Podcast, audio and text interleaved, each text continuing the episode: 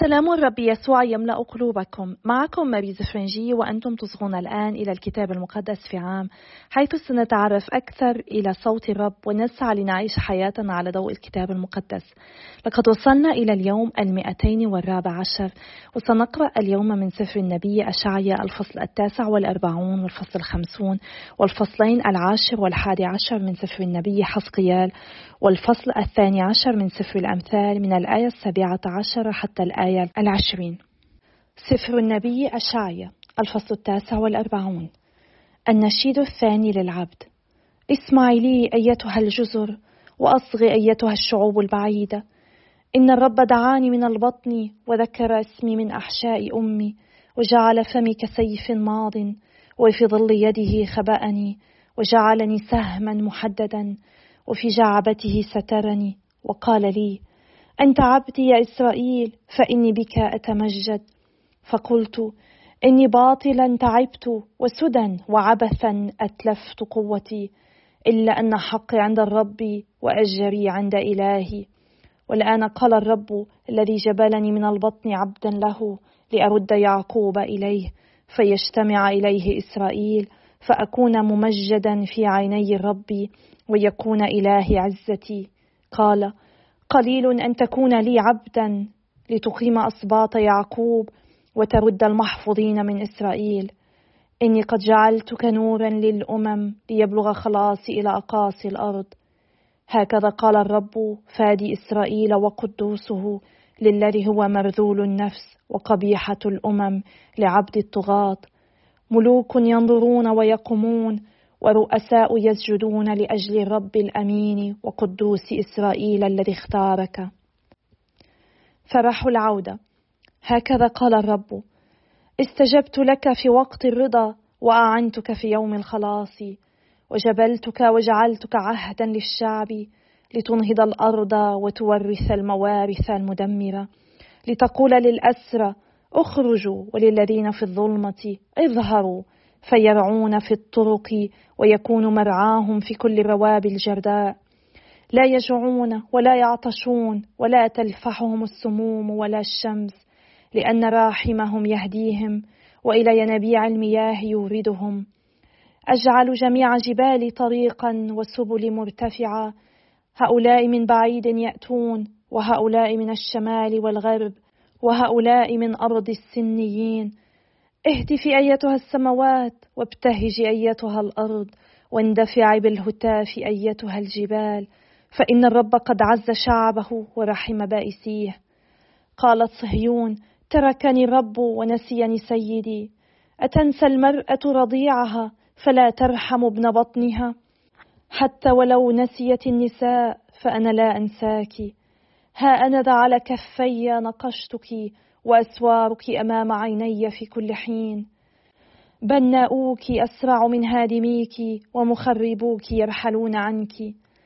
ارفعي طرفك إلى ما حولك وانظري قد اجتمعوا كلهم وجاءوك حي أنا يقول الرب إنك تلبسينهم جميعا كالحلي وتتزنرين بهم كالعروس.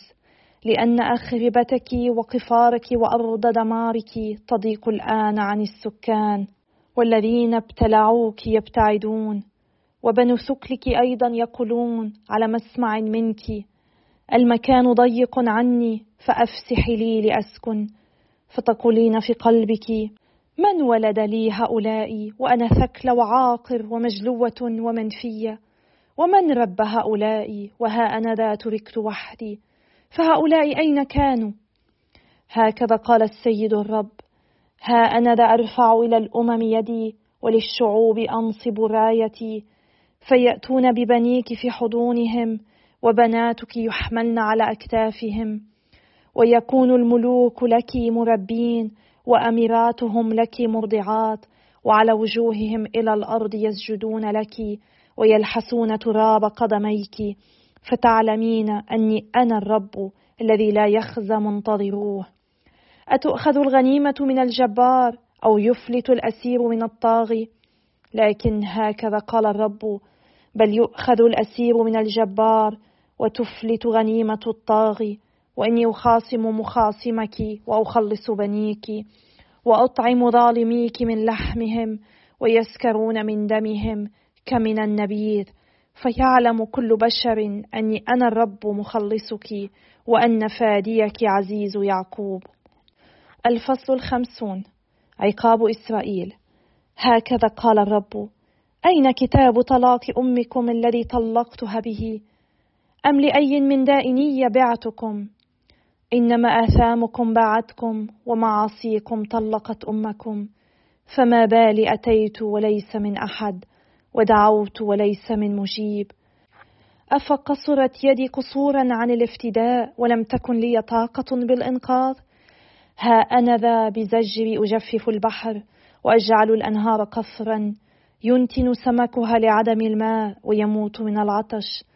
ألبس السموات سوادا وأجعل كسوتهن المسح. النشيد الثالث للعبد. أتاني السيد الرب لسان تلميذ. يبعث كلمة لأعرف أن أسند المعي. ينبه أذني صباحا فصباحا لأسمع كتلميذ السيد الرب فتح أذني فلم أعصي ولا رجعت إلى الوراء. أسلمت ظهري للضاربين وخدي للناتفين ولم أستر وجهي عن الإهانات والبصاق. السيد الرب ينصرني لذلك لم أخجل من الإهانة ولذلك جعلت وجهي كالصوان وأنا عالم بأني لا أخزى. مبرري قريب فمن الذي يخاصمني؟ فلنمثل معا من صاحب دعوى علي. فليتقدم إلي. ها إن السيد الرب ينصرني فمن الذي يجرمني؟ ها إنهم جميعا كلباس يبلون. العث يأكلهم. من منكم يخاف الرب؟ فليسمع صوت عبده. ومن يسير في الظلمات ولا ضوء له. فليتوكل على اسم الرب وليعتمد على إلهه. يا جميع موقدي النار والمتذنبين بالجذاء ادخلوا في لهيب ناركم وفي الجذاء التي أضرمتم. هذا لكم من يدي إنكم في الألم تضجعون. سفر النبي حسقيال الفصل العاشر. ونظرت فإذا على الجلد الذي على رؤوس الكروبين مثل حجر لا زورد كمنظر هيئة عرش قد تراءى فوقهم وكلم الرجل اللابس الكتان وقال ادخل في خلال المركبة تحت الكروب واملأ راحتيك جمر نار من بين الكروبين وذري على المدينة. فدخل أمام عيني وكان الكروبون واقفين عن يمين البيت حين دخل الرجل والغمام مالئ الفناء الداخلي وقد ارتفع مجد الرب عن الكروب إلى عتبة البيت. فامتلأ البيت من الغمام وامتلأ الفناء من ضياء مجد الرب. وكان صوت أجنحة الكروبين يسمع إلى الفناء الخارجي كصوت الله القدير حين يتكلم. فلما أمر الرجل اللابس الكتان قائلا خذ نارا من خلال المركبة من بين الكروبين دخل الرجل ووقف بجانب الدولاب. فمد الكروب يده من بين الكروبين إلى النار التي بين الكروبين ورفع منها وجعل في راحتي اللابس الكتان فأخذ وخرج. فظهر في الكروبين شكل يد بشر تحت أجنحتهم. ونظرت فإذا بأربعة دواليب بجانب الكروبين بجانب كروب دولاب وبجانب كروب آخر دولاب آخر. ومنظر الدواليب كلمعان حجر الزبرجد. أما منظرها فلأربعتها هيئة واحدة كأن مكان الدولاب في وسط الدولاب فعند سيرها تسير على جوانبها الأربعة ولا تعطف حين تسير بل إلى المكان الذي يتوجه إليه الرأس تسير وراءه ولا تعطف حين تسير. وأجسامهم كلها وظهورهم وأيديهم وأجنحتهم والدواليب ملأى عيونا من حولها وذلك لدواليبهم الأربعة. وسميت الدواليب الجلجال على مسمع مني ولكل واحد أربعة وجوه وجه الأول وجه الكروب ووجه الثاني وجه إنسان والثالث وجه أسد والرابع وجه عقاب. ثم ارتفع الكروبون هذا هو الحيوان الذي رأيته عند نهر كبار وعند سير الكروبين تسير الدواليب بجانبهم وعند رفع الكروبين أجنحتهم ليرتفعوا عن الأرض لا تعطف الدواليب عن جانبهم وعند وقوفهم تقف وعند ارتفاعهم ترتفع معهم لأن روح الحيوان فيها. مجد الرب يغادر الهيكل. وخرج مجد الرب من على عتبة البيت ووقف على الكروبين فرفع الكروبون أجنحتهم وارتفعوا عن الأرض على عيني وعند خروجهم كانت الدواليب معهم ووقفوا عند مدخل باب بيت الرب الشرقي ومجد إله إسرائيل عليهم من فوق. هذا هو الحيوان الذي رأيته تحت إله إسرائيل عند نهر كبار وعلمت أنهم كربون لكل واحد أربعة وجوه ولكل واحد أربعة أجنحة وتحت أجنحتهم شبه أيدي بشر. أما هيئة وجوههم فهي الوجوه نفسها التي رأيتها على نهر كبار وكانت هذه مناظرهم وذواتهم وكان كل واحد يسير لوجهه. الفصل الحادي عشر تتمة خطايا أورشليم. ورفعني الروح وأتى بي إلى باب بيت الرب الشرقي المتجه إلى الشرق. فإذا عند مدخل الباب خمسة وعشرون رجلا ورأيت في وسطهم يازنيا بن عزورة وفلطيا بن نبانايا من رؤساء الشعب. فقال لي الرب يا ابن الإنسان هؤلاء هم الرجال المفكرون بالإثم المشيرون بمشورة خبيثة في هذه المدينة. قائلون أليس بناء البيوت قريبا؟ هي القدر ونحن اللحم. لذلك تنبأ عليهم. تنبأ يا ابن الإنسان. ووقع علي روح الرب وقال لي قل هكذا قال الرب هكذا قلتم يا بيت إسرائيل. وما يخطر ببالكم قد علمته. لقد أكثرتم قتلاكم في هذه المدينة وملأتم شوارعها من القتلى. لذلك هكذا قال السيد الرب إن قتلاكم الذين ألقيتم في وسطها هم اللحم وهي القدر وأنتم سأخرجكم من وسطها. قد فزعتم من السيف فأنا أجلب عليكم السيف يقول السيد الرب وأخرجكم من وسطها وأسلمكم إلى أيدي الغرباء وأجري فيكم أحكاما. بالسيف تسقطون وعند حدود إسرائيل أحكم عليكم فتعلمون أني أنا الرب. هي لا تكون لكم قدرا وأنتم لا تكونون اللحم في وسطها. بل عند حدود إسرائيل أحكم عليكم. فتعلمون أني أنا الرب الذي لم تسيروا على فرائده ولم تعلموا بأحكامه. بل عملتم بحسب أحكام الأمم التي حولكم. وبينما أنا أتنبأ مات فلطيا بنو بنايا. فسقطت على وجهي وصرخت بصوت عظيم وقلت آه أيها السيد الرب أتفني بقية إسرائيل؟ العهد الجديد الموعود به المجلوون. فكانت إلي كلمة الرب قائلا يا ابن الإنسان إخوتك إخوتك ذو قرابتك وجميع بيت إسرائيل كافة. الذين قال لهم سكان أورشليم ابتعدوا عن الرب فلنا أعطيت هذه الأرض ميراثا. قل لهم هكذا قال السيد الرب بما أني أبعدتهم في الأمم وشتتهم في الأراضي فأنا كنت لهم مقدسا مدة يسيرة في الأراضي التي أتوها. فلذلك قل هكذا قال السيد الرب إني سأجمعكم من بين الشعوب وأحشدكم من الأراضي التي شتتم فيها وأعطيكم أرض إسرائيل. فيأتونها وينزعون جميع أرجاسها وجميع قبائحها منها وأعطيهم قلبا آخر وأجعل فيهم روحا جديدا وأنزع من لحمهم قلب الحجر وأعطيهم قلبا من لحم لكي يسيروا على فرائدي ويحفظوا أحكامي ويعملوا بها فيكونون لي شعبا وأكون لهم الها. أما الذين قلوبهم تسير نحو قلوب أرشاسهم وقبائحهم فأجعل سلوكهم على رؤوسهم يقول السيد الرب. مجد الرب يغادر أورشليم.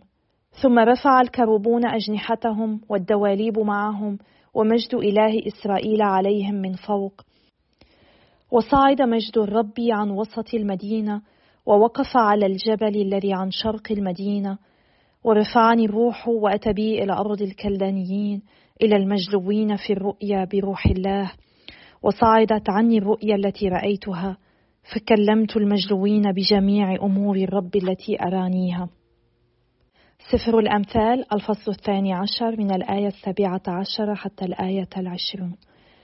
الناطق بالحق يبدي البر والشاهد بالزور يبدي المكر. رب ذي هذر كضربات سيف وألسنة الحكماء علاج. شفة الحق تثبت للأبد ولسان الزور إنما هو إلى حين. المكر في قلوب الذين يضمرون الشر وللمشرين بالسلم فرح. أيها الآب السماوي إننا نسبحك ونشكرك. نشكرك لأنك تتنبأ ليس فقط بخلاص إسرائيل إنما بمجيء الرب يسوع المسيح. عبدك ابنك مخلصنا. نشكرك لهذا يا رب. نشكرك من أجل أمانة شعبك في العهد القديم. نسبح اسمك بسبب أمانة المسيحيين الأوائل الذين دعاهم ابنك يسوع. ونشكرك لأجل كل المسيحيين عبر العصور الذين ظلوا أمناء وتحملوا كل الصعاب ونقلوا الإيمان إلينا في هذه اللحظة حيث يمكننا أن نقرأ ونستمع إلى كلمتك. نشكرك كثيرا من أجلهم يا رب. نشكرك من أجل مثلهم الذي يعطونا إياه. ونصلي يا رب من أجل كل الذين سبقونا ونشكرك عليهم. ونسألك يا رب أن تجلب كل العالم خاصة الذين لا يعرفوك بعد الذين لا يعرفون ابنك أن تجلبهم إلى هذا العهد الكامل معك يا الله. لأنك أنت يا رب وعدت وأنت تريد أن تتمم هذا الوعد. وساعدنا يا رب كي نستطيع أن نصغي إلى صوتك كي نقترب إليك أكثر فأكثر نقترب من قلبك فنشبهك أكثر ونشهد لك. ومن شهادتنا يعطى العالم كله فرصة ليتعرف عليك ليتعرف على صلاحك على محبتك وعلى رحمتك من خلالنا. باسم الرب يسوع نصلي آمين. باسم الآب والابن والروح القدس الإله الواحد آمين. نسمع في الفصول التي قرأناها اليوم من سفر أشعية عن دعوة خادم الرب ومهمته. ونقرأ قد عاني الرب وأنا ما زلت جنينا وذكر اسمي وأنا ما برحت في رحم أمي. رغم أن هذه الآية قد تنطبق علي وعليك وعلى كل واحد منا إلا أننا ندرك أن هذه الآية وكل ما قيل لاحقا هو نبوءة عن الرب يسوع المسيح. قبل أن يولد عبد الرب المسيح الله اختاره ليأتي بنور الإنجيل أي رسالة الخلاص لكل العالم. لقد وهب المسيح الخلاص لكل الأمم وبدأ رسله في حركة الكرازة لحمل الإنجيل إلى كل أطراف الأرض.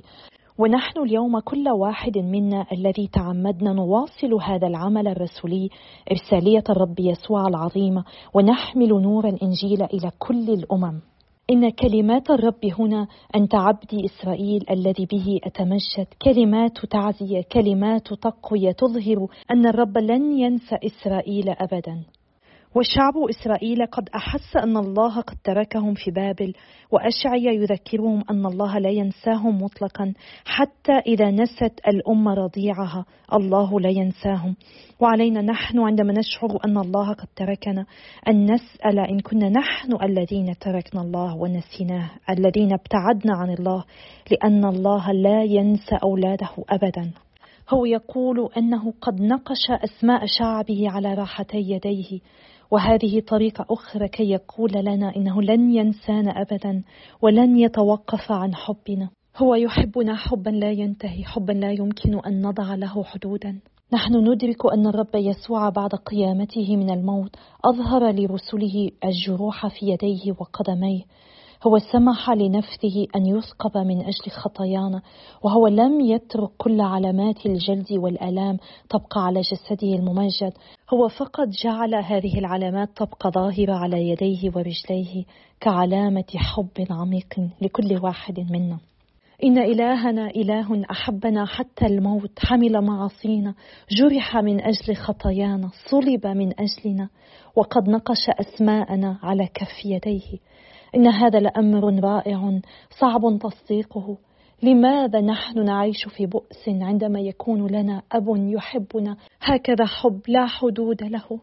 إنما قرأناه في الفصل التاسع والأربعون يرينا صورة رائعة لعمل الله الخلاصي هو الذي أعلن أن حبه أعظم حبا من عاطفة الأم نحو رضيعها وهو لن ينسى شعبه بل نقشه على كفه وأقامه عروسا مقدسة. ولكن أمام هذا الحب الإلهي وقفت الأمة اليهودية تتذمر عليه جاحدة الإيمان. لذلك صار يعاتبها على جحودها طالبا قبول عمل الصليب في حياتها. ونرى في الفصل الخمسين حديث أكثر عن العبد المتألم الذي يرمز إلى الرب يسوع الذي لم يعط ظهره لمن ضربه ولم يستر وجهه من العار والبصق إن هذه الفصول من التاسع والأربعون حتى الرابع والخمسون تتحدث كثيرا عن العبد المتألم وأنا أشجعكم على قراءتها. مرات عديدة علنا نتعلم من الرب يسوع كيف نتجاوب مع كل الأوضاع التي تحيط بنا. كيف نثق بالله دائما رغم كل شيء. نثق بأنه يحبنا بأنه سيخلصنا بأنه لن يتخلى عنا تماما كما لم يتخلى عن عبده المتألم. في سفر النبي حسقيال قرأنا اليوم أن الرب يفارق الهيكل. الفصول الثمانية حتى الحادية عشرة تصف مجد الله بدءا من الهيكل. كان مجده فوق البوابة الشمالية ثم اتجه إلى الباب ثم الجانب الجنوبي من الهيكل في البوابة الشرقية وأخيرا على الجبل شرقي المدينة وربما كان هذا جبل الزيتون. ومجد الله قد رحل بسبب خطايا الأمة. ولكن الله لا يتخلى عن شعبه. الرب يبقى مع شعبه حتى لو لم يتجلى مجده. هو لا يترك شعبه ابدا كما قرأنا وقلنا. والله حاضر في حياتنا.